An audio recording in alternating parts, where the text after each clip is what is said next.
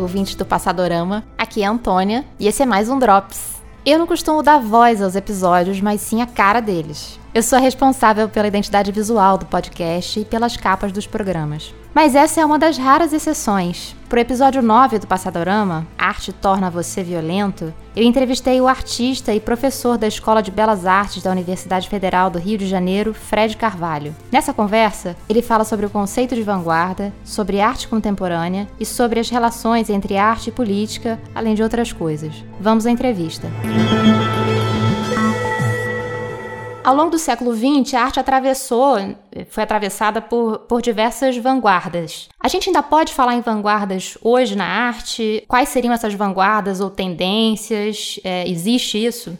Então, assim, de cara eu diria que tem uma diferença entre vanguarda e tendência, né? Então vamos lá. Vanguarda a gente tem um, um período bem específico da história no século XX no que diz respeito às artes todas elas, tanto as artes plásticas, quanto a música, quanto o cinema, fotografia, arquitetura, todas elas experimentaram essa, esse período, né, que a gente chama de vanguardas históricas. Então a vanguarda, ela está muito associada a uma ideia, né, de um futuro, de um mundo por vir, de um progresso, de trazer um mundo novo. Então a gente tem claramente uma concepção de tempo, espaço histórico que coincide claramente com as intenções das artes. Por que, que é vanguarda? É vanguarda porque diz respeito a você estar avante, né? Está na frente, né? A vanguarda, ela quer dizer isso, é um destacamento militar, esse nome vem do exército, né? E era aquele pelotão da frente que ia destacado na frente de toda a tropa para ver o que que acontecia. Então eles estavam, entre aspas, na frente do seu tempo, prevendo o que a tropa tropa inteira ia encontrar. Aquela turma da frente é a vanguarda, a vanguarda. Bom, isso vai para as artes plásticas e para todas as artes, como eu falei, com o mesmo quesito. É como se eles estivessem na frente do seu tempo, né? Como se eles estivessem trazendo coisas extremamente novas. Um segundo conceito, então, é o novo. O novo, ele é muito caro, essa ideia da modernidade, né? E do modernismo, do automodernismo, que a gente chama de vanguarda, que aconteceu ali é, nos primeiros 20, 30 anos do século século. Depois a gente não tem uma vanguarda propriamente dita. Então, essa vanguarda, ela tinha como maneira de se expressar uma revolução mais concentrada na parte formal, na composição, na forma, nos caráteres mais essenciais de cada área. Cada arte dessa, no seu, no seu métier, ela buscava trazer realmente alguma coisa nova. Um exemplo assim muito claro para todo mundo entender é o cubismo. Em nenhum momento na história da nossa humanidade a gente teve qualquer imagem parecida com o cubismo. Então o cubismo ele faz ali uma invenção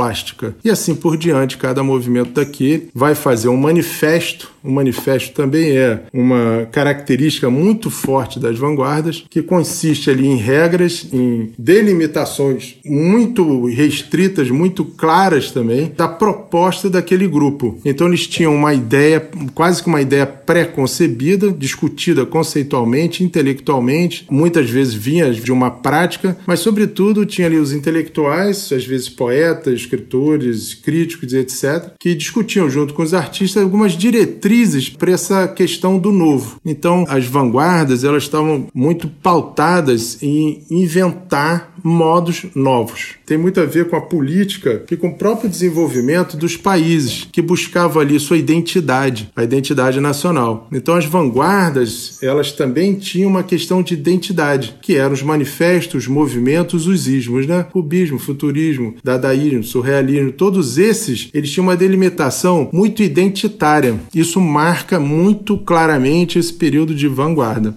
Na contemporaneidade, que eu vou mais ou menos colocar de maneira geral nesse período que vai aí dos anos 60 até hoje, é, se caracteriza bem diferente das vanguardas históricas, né, ou utópicas, ou modernismo, alto do modernismo. A contemporaneidade, ela não tem, primeiro, essa preocupação de criar uma identidade entre artistas e um movimento a partir dos artistas. Então a gente não tem claramente isso tão delimitado assim. A gente já tem um resquício disso nos anos 70, mas depois a gente não vai ter mais isso. E mesmo nos anos 70 alguns movimentos que tinham grupos, eles vão ser é, em alguns momentos questionado o nome entre os próprios participantes, que no Brasil a gente também tem alguns grupos, alguns desses, mas que não tem de maneira tão clara assim essa, essa proposta, esse manifesto. E isso nos anos 70 que eu estou falando. Dos anos 80 para cá, certamente a gente não tem manifesto quase nenhum. Então a gente não tem uma ideia unificadora, identitária, né, para um movimento de arte. Isso é uma característica muito forte a partir, sobretudo, dos anos 80 para cá. A segunda coisa que eu diria que é muito característico né, de uma mudança é do que vem a ser então os valores artísticos.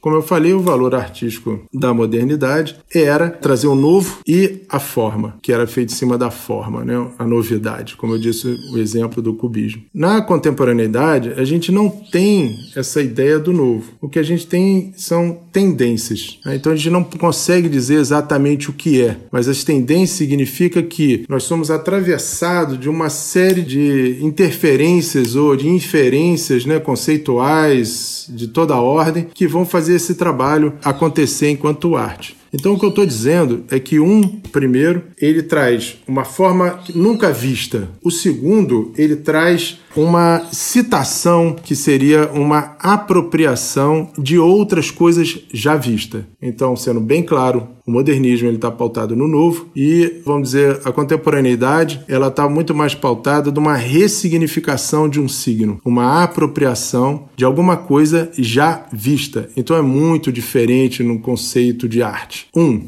novo e o outro uma realocação de alguma coisa que já foi visto. Daí eu não poder dizer que é um novo, no sentido das vanguardas. Isso faz toda uma diferença na construção, no pensamento, na crítica, na história das artes como um todo. A gente vê nas artes plásticas isso, a gente vê na música, né? a gente vê os samples, a gente vê as apropriações também em música, os problemas que a gente vai ter muito particulares de identidade, como a gente sabe, em termos de plágio, em termos de autoria, etc. O mundo contemporâneo é esse, como ele já pega do outro, ele já pega pronto, né? Red Made, que vem lá do Duchamp, ele já pega isso pronto e não traz um novo, fica mais difícil de você dizer de quem é, que é um problema de autoria. E aí a gente tem que lembrar que o problema de autoria, de identidade, é um problema moderno. Então acho que essa, de uma maneira rápida, acho que isso pode ser uma diferença aí para a gente começar a pensar. É, e a questão da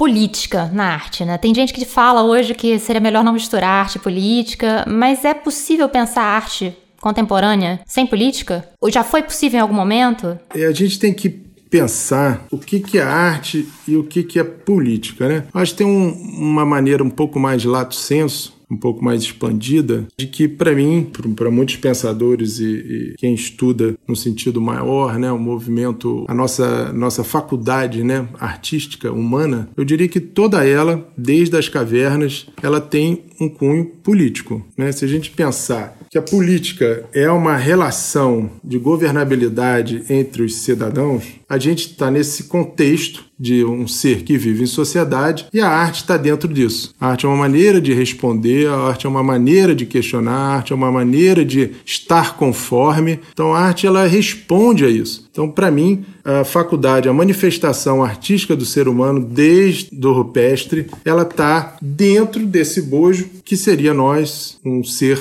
social. Essa discussão, se a gente partir de um, de um lato senso, né, ela quase que não tem muito sentido, mas entendo que tem uma segunda parte, que é a arte como tema político, uma arte mais talvez panfletária, talvez uma arte mais engajada. Aí eu acho que é essa arte que, de maneira geral, quando se fala arte política, estão falando mais dessa. Então eu estou separando a arte como política, como uma atitude política, lato senso, né, como sempre foi, e uma arte como uma preocupação com os temas políticos, frontalmente falando. É difícil também, né, porque isso tudo tem uma maneira de ler, tudo isso tem uma construção discursiva, tudo tem como a gente vai interpretar a arte de maneira geral, mas se a gente pegar assim muito, muito rapidamente, só para pegar do Renascimento para cá, para não ir muito mais para trás, né, onde começa ali é, o período moderno, né, na, na história, na filosofia de maneira geral, a gente tem figuras que tiveram aí uma importância política política fundamental, como a gente sabe, né? Desde os, do pré-renascimento ou do proto-renascimento, a gente tem ali figuras fantásticas como Felipe Brunelleschi, Masaccio, depois no Renascimento a gente tem Leonardo da Vinci, que é notório, como todo mundo concebe, a sua capacidade política, né? A sua orquestração, a sua maneira, a sua transformação, né? Da própria cidade, do próprio modo de vida. A gente tem ali uma figura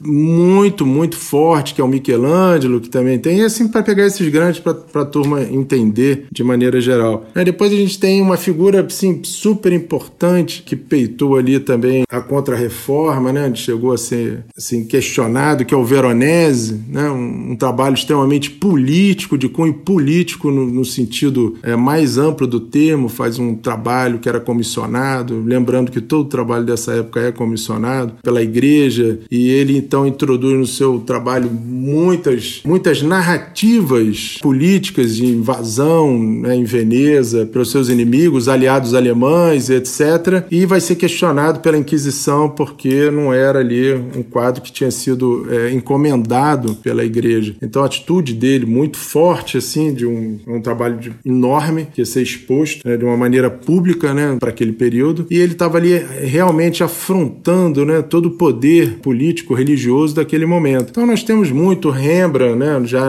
aí na, na Holanda, né, no, no período de ouro da Holanda, a mesma coisa, fez coisas parecidas. Depois a gente tem já na Reforma Jacques-Louis David, é um quadro fantástico que é a morte de Marat, né, um mártir ali do, do, do, período iluminista e etc. Então são trabalhos esses, sobretudo do Jacques-Louis David, frontalmente panfletário, frontalmente político, né, engajado até no seu tema. A gente tem Courbet, né, Gustavo Courbet, que vai estar no início da comuna, né, ou seja, do comunismo, dos primeiros escritos e etc. Vai ser um, um artista que também vai trazer, levar isso para os seus quadros, na medida em que ele é, pinta pessoas comuns e não pinta mais ninfa, não pinta é, as grandes cenas, não pinta as grandes batalhas idealizadas, que, vamos lá, né, é político também, mas pode ser um político mais mais conforme né, o poder. A gente tem o Goya, que todo mundo sabe, pintou e desenhou e gravou os disparates da guerra e etc. O Daumier, a mesma coisa. A gente tem o Manet, que vai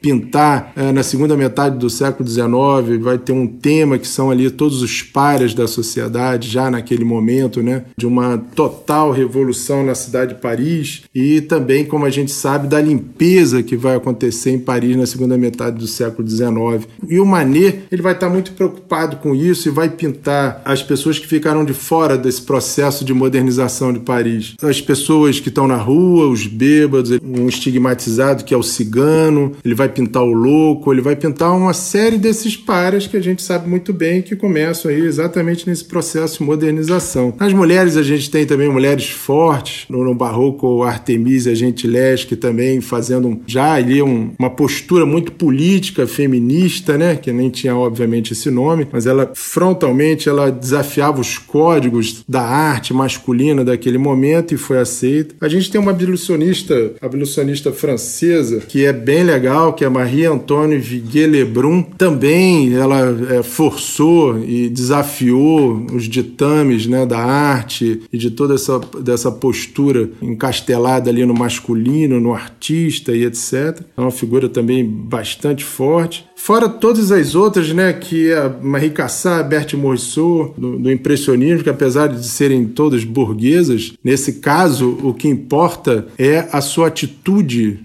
política como mulher de estar à frente, de estar junto, de estar pensando, de estar discutindo a arte como qualquer homem. É nesse sentido maior, né? A arte política ela sempre teve misturada. A gente teve períodos onde a arte se voltou, sem falar, obviamente, de Picasso, Guernica e assim por diante, né? Mas a gente sempre teve uma arte que horas, apesar da preocupação formal, em muitos momentos foi uma arte engajada, uma arte preocupada com questões sociais que passaram a ser extremamente da ordem do dia, né, a partir ali da Revolução Francesa e desse projeto moderno, onde a gente tem aí a formação dos Estados-nação e a gente começa a ter uma cidade socialmente laica e isso vai mudar completamente o foco do artista. E aí é uma história bem grande. A arte política, para mim, tem um sentido maior E tem uma outra, que eu acho que toda arte, toda manifestação artística é política em si, e tem uma outra que ela está comprometida, né, como eu disse, engajada com os acontecimentos políticos. E isso frontalmente começa a acontecer de, de maneira mais clara a partir mais ou menos de 1700, isso fica mais evidente né, nas, nas artes. No século XX, é uma decorrência desse pensamento do século XVIII ou XIX, como um artista, ele vai ser colocado como uma pessoa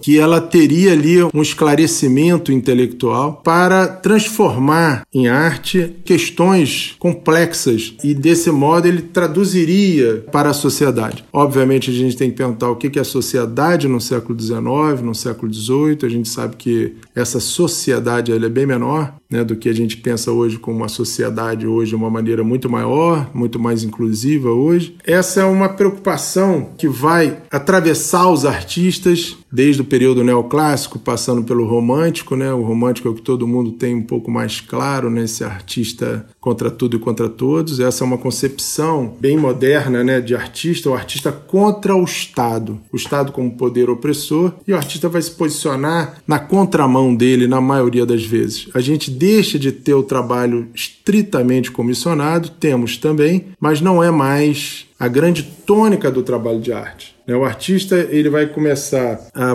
pintar, compor, a escrever trabalhos que falem desse problema ou da questão do poder e da sociedade e daqueles que estão não muito confortáveis dentro desse processo. E aí o artista passa a ser esse arauto. Benjamin chega a escrever esse artista heróico, isso é uma invenção então no século XVIII e XIX, ganha aí um apogeu muito forte né? no final e no início do século XX esse artista como esse arauto, como esse herói, é um artista que toma a palavra e fala em nome de todos, né? Essa imagem desse artista salvador. Artista, de maneira geral, como as pessoas conhecem, tem um pouco essa ainda, né? Esse estigma até, né? De ser que toma a voz dos outros, né? A gente sabe muito bem que hoje, na contemporaneidade, e eu dizia ainda mais nos últimos 30 a 20 anos, isso mudou, né? A gente sabe que o artista ele tem outras configurações, uma delas é não poder falar em nome de todos. Né? Eu acho também muito complicado essas posições né, de hoje, mas isso faz parte da, da, do momento histórico que a gente está vivendo. Os sujeitos né, que são diretamente atingidos né, por alguma questão social, eles devem e são incitados e são colocados a falar em primeira pessoa. Então isso tem uma diferença muito grande do artista do século XIX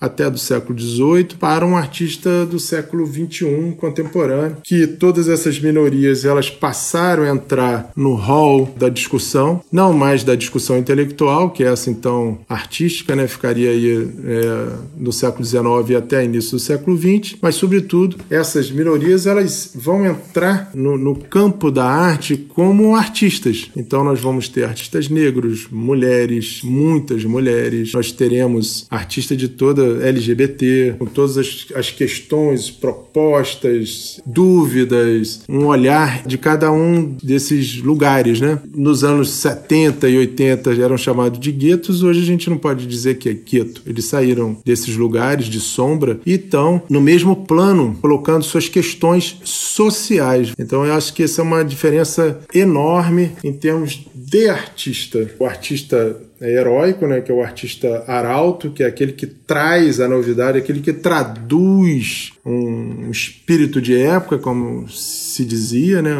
E hoje não. Hoje o artista ele não está trazendo nada de, de uma outra, é, de um outro povo, de uma outra sociedade, ou de uma outra cultura. Né? Cada um desses vão ter os seus representantes que vão falar na primeira pessoa e que vão tomar essa palavra. Eu acho que isso faz uma grande diferença entre tipos de artista, né? o artista heróico e o artista que fala em primeira pessoa ou também daquilo que ele representa. É, em cima disso também que você acabou de falar, da, né, das pautas, essas novas pautas identitárias, essas pessoas que estão tomando voz, né? Quando o tempo vai passando, essas transformações vão acontecendo na sociedade também mudam a nossa forma de pensar, de ver as coisas, de olhar o que já aconteceu, o que já foi feito. E nesse processo, algumas obras até consagradas passam a ser problemáticas porque a gente passa a enxergar nelas questões que antes eram invisíveis e que agora se tornam às vezes até insustentáveis. Diante disso, como é que a gente pode olhar essa arte de ontem? Como é que a gente pode olhar hoje a arte de ontem diante dessas questões que se tornam visíveis? É, eu acho que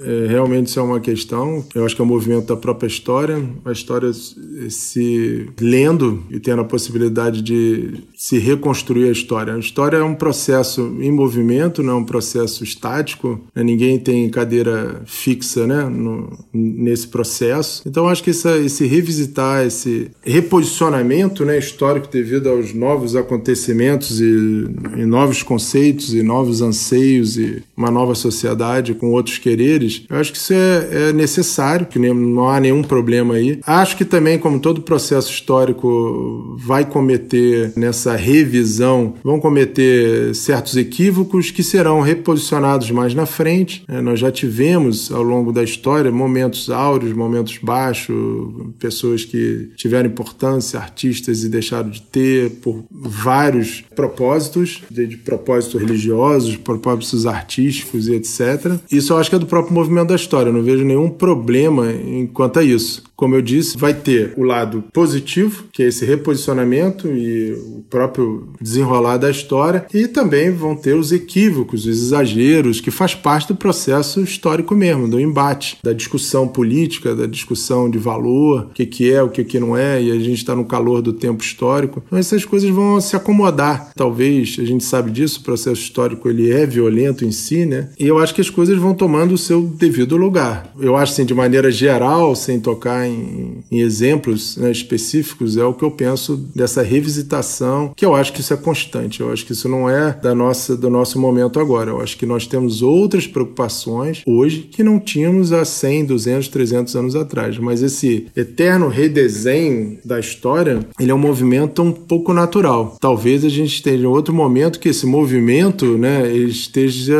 um pouco mais radical em termos de extrato social. Aí sim eu acho que a gente tem um, uma novidade maior. Mas, como eu disse, acho que as coisas estão seguindo o fluxo que tem que seguir. Se tem que mudar, tem que mudar. O momento que a gente está vivendo hoje no Brasil, né, a gente vislumbra um certo.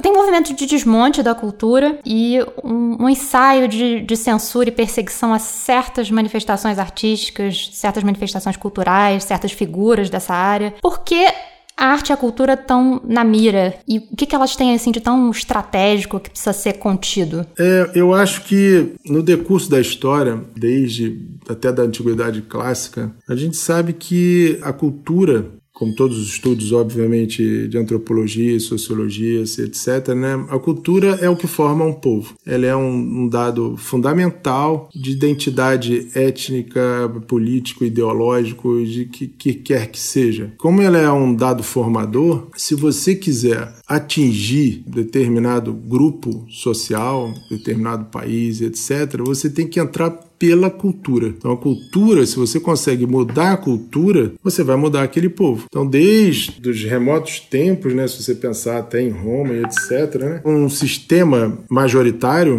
ele vai esmagar um sistema menor, não só pelo seu poderio bélico, mas também, se quiser se impor, ele vai ter que impor a cultura do poder. Quando você tem um povo aculturado pelo poder, você tem ele na sua mão. Você mudou mudou completamente aquilo que identificava aquele povo como um povo X, e na medida em que eu mudo essa estrutura, eu deixo esse povo mais fraco em termos de identidades mais arraigadas até, identidades culturais socialmente falando, né, historicamente falando, etnicamente falando, você põe aquilo em frangalhos e fica mais fácil você subjugar o outro. Essa é a primeira parte. E a segunda parte é, claro, você transformar o outro que é o outro, que é o diferente, no igual. Então acho que isso é uma estratégia de poder. E a arte, a cultura, ela faz parte desse bojo, desse caldo cultural de que qualquer povo tem. Então quando eu falo cultura, são a arte e a cultura que faz parte, obviamente, mas de todo esse pensamento, de todo esse fazer, né, que vai configurar até a identidade daquele povo XYZ. É notório que qualquer movimento mais autoritário ou qualquer movimento mais abusivo de poder, ele vai inferir diretamente nessas bases que formam essa identidade cultural dos povos, seja ela a língua, como a gente sabe, né, em vários, vários países que ao se fecharem, ao se virar uma cidade, um país-estado, uma cidade-estado, ele vai tentar sobrepujar a língua, ele vai tentar fazer com que aquele povo perca a sua identidade de língua e adote outra, que seja lá o espanhol, que seja o inglês, que seja o russo e etc, né? E a gente sabe que esses dialetos que vão acontecer, né, que vão ser as minorias, eles vão ficar nos guetos. Quando não sumir, que a maioria vai sumindo à medida que os mais velhos vão morrendo, aquilo vai virando uma política de resistência. Então, claramente, você mexer nessas bases que formam é, o sujeito, a identidade é, de um povo, ela precisa ser atacada, nesse sentido de você querer ter uma ordem só, de você querer ter um poder autoritário, né? E a gente está, nesse momento, até vendo isso muito claramente acontecer, né? Combater esses lugares que fomentam a cultura né? A gente tem talvez hoje dois grandes lugares né, de, de produção de cultura. Um é a cultura mais douta, né, que ela está ali nos colégios, sobretudo nas universidades, e a gente tem uma outra cultura que é essa cultura popular, que é a cultura que vem da periferia, que eu acho nos últimos, sei lá, 30, 40 anos, ela vem ganhando um, uma preponderância assim maior na sociedade, ditando mais ritmos, modas, maneira de ser, maneira de agir, novos corpos, novas formas de, de performar né, na, na, cidade. Isso a gente vê que vem bastante de classes até que são passam dificuldades, que não tem nenhum olhar né, do sistema né, político, etc., para com elas. E elas conseguem produzir e conseguiram produzir uma mudança, assim, acho que sem precedente na cultura nos últimos 40 anos. É notório, então, a gente vê, não por agora, mas eu acho que na história, que, em primeiro lugar, que se você quiser subjugar um povo, você não só tem que ganhar a guerra, mas você tem que agir na cultura. E uma das maneiras de agir na cultura, primeiro, é expropriar, tirar, degradar a cultura, não deixar que ela promova. A partir disso, esse eu acho que é o segundo ponto. Depois você tem que, ao você não deixar que essa cultura floresça, aconteça, você impõe outra.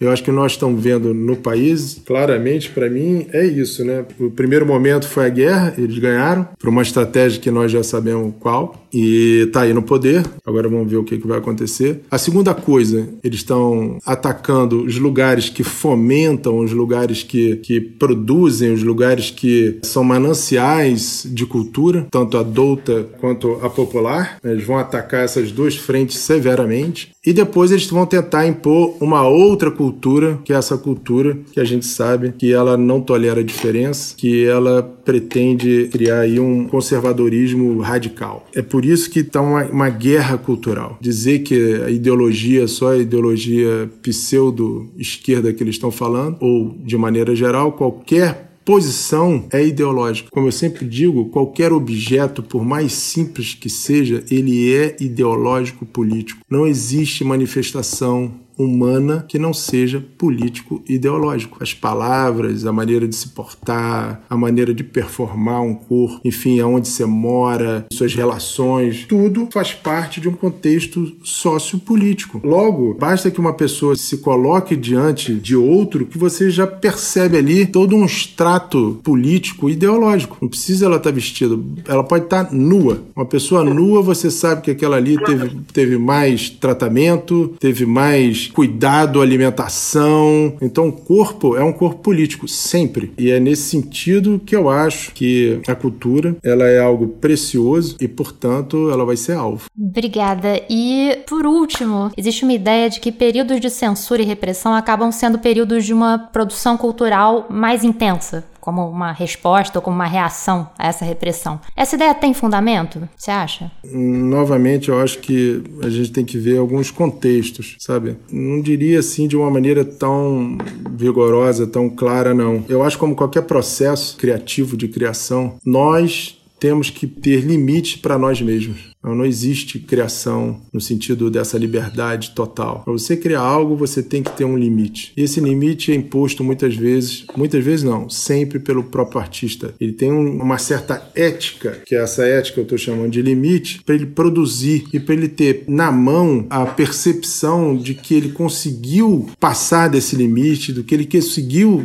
tocar nesse limite, do que ele está em direção a esse limite. Então acho que é do processo criativo a gente gente criar limites para saber de fato para onde que nós estamos indo como artista e de que maneira a gente está produzindo com consequência. Então acho que isso faz parte do processo até assim cognitivo, né, da arte, do ser artista. Logo, se a gente tem uma imposição de fora, que essa que eu falei é uma imposição de dentro, intrínseca a nós, a gente pode ter uma imposição de fora de muito, de muitos modelos, né? O que você está me colocando é um modelo estritamente político no sentido partidário, no sentido de uma escolha de direcionamentos, né, de ideológicos e etc. E aí, seguindo o que eu falei agora um pouco antes, sem dúvida ele passa a ser um limite também de criação. Tem uns que acreditam mais nisso e tem outros que acreditam acreditam menos nisso. Eu não sei se eu acredito mais ou no menos. Eu acho que isso é um, um espelhamento do próprio processo que a gente faz internamente para criar. Quando você tem um de fora, sim, ele pode ajudar. Não diria que é o mais, ou tivemos mais trabalhos mais incríveis no Brasil da ditadura que depois ou antes. Não, não acredito nisso. Eu acredito que nós fizemos e muitos artistas tiveram, para mim, como qualquer artista, que exercer a maneira de como você vai articular ali o seu pensamento plástico, artístico, porque você tem um limite muito claro. E se você quer vincular, se você quer estar na arena da arte para discutir tal conceito, você tem que encarar esses limites. Isso para mim é do processo criativo. Acho sim que na ditadura nós tivemos trabalhos incríveis por conta disso. Acho que foi um período extremamente fértil, mas não acho que é a única maneira, senão seria meio masoquista até, né? Acho que o artista ele pode produzir e é isso que a gente sabe. A gente também eu posso pegar outros outros exemplos, não de ditadura ou ao contrário, né? Onde você tem todo um estado onde te apoia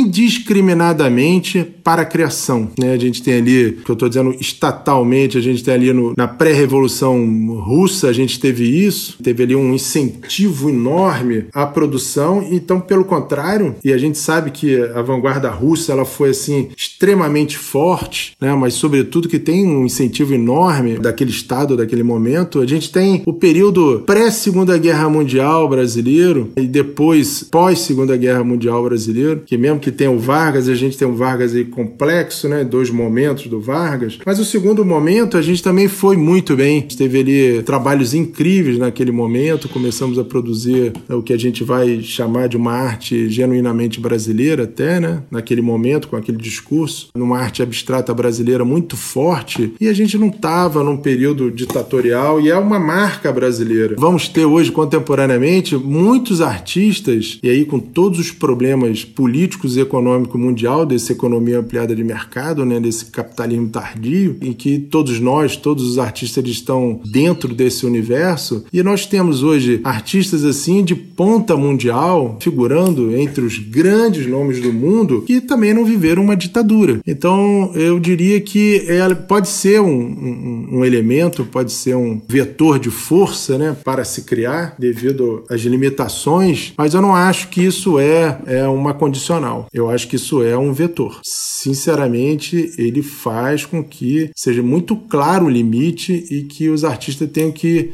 de alguma maneira lidar né, com esse limite, burlar, quebrar, traduzir, reposicionar, ressignificar, uma série de procedimentos. Então, por si só, isso faz parte aí do pensamento criativo.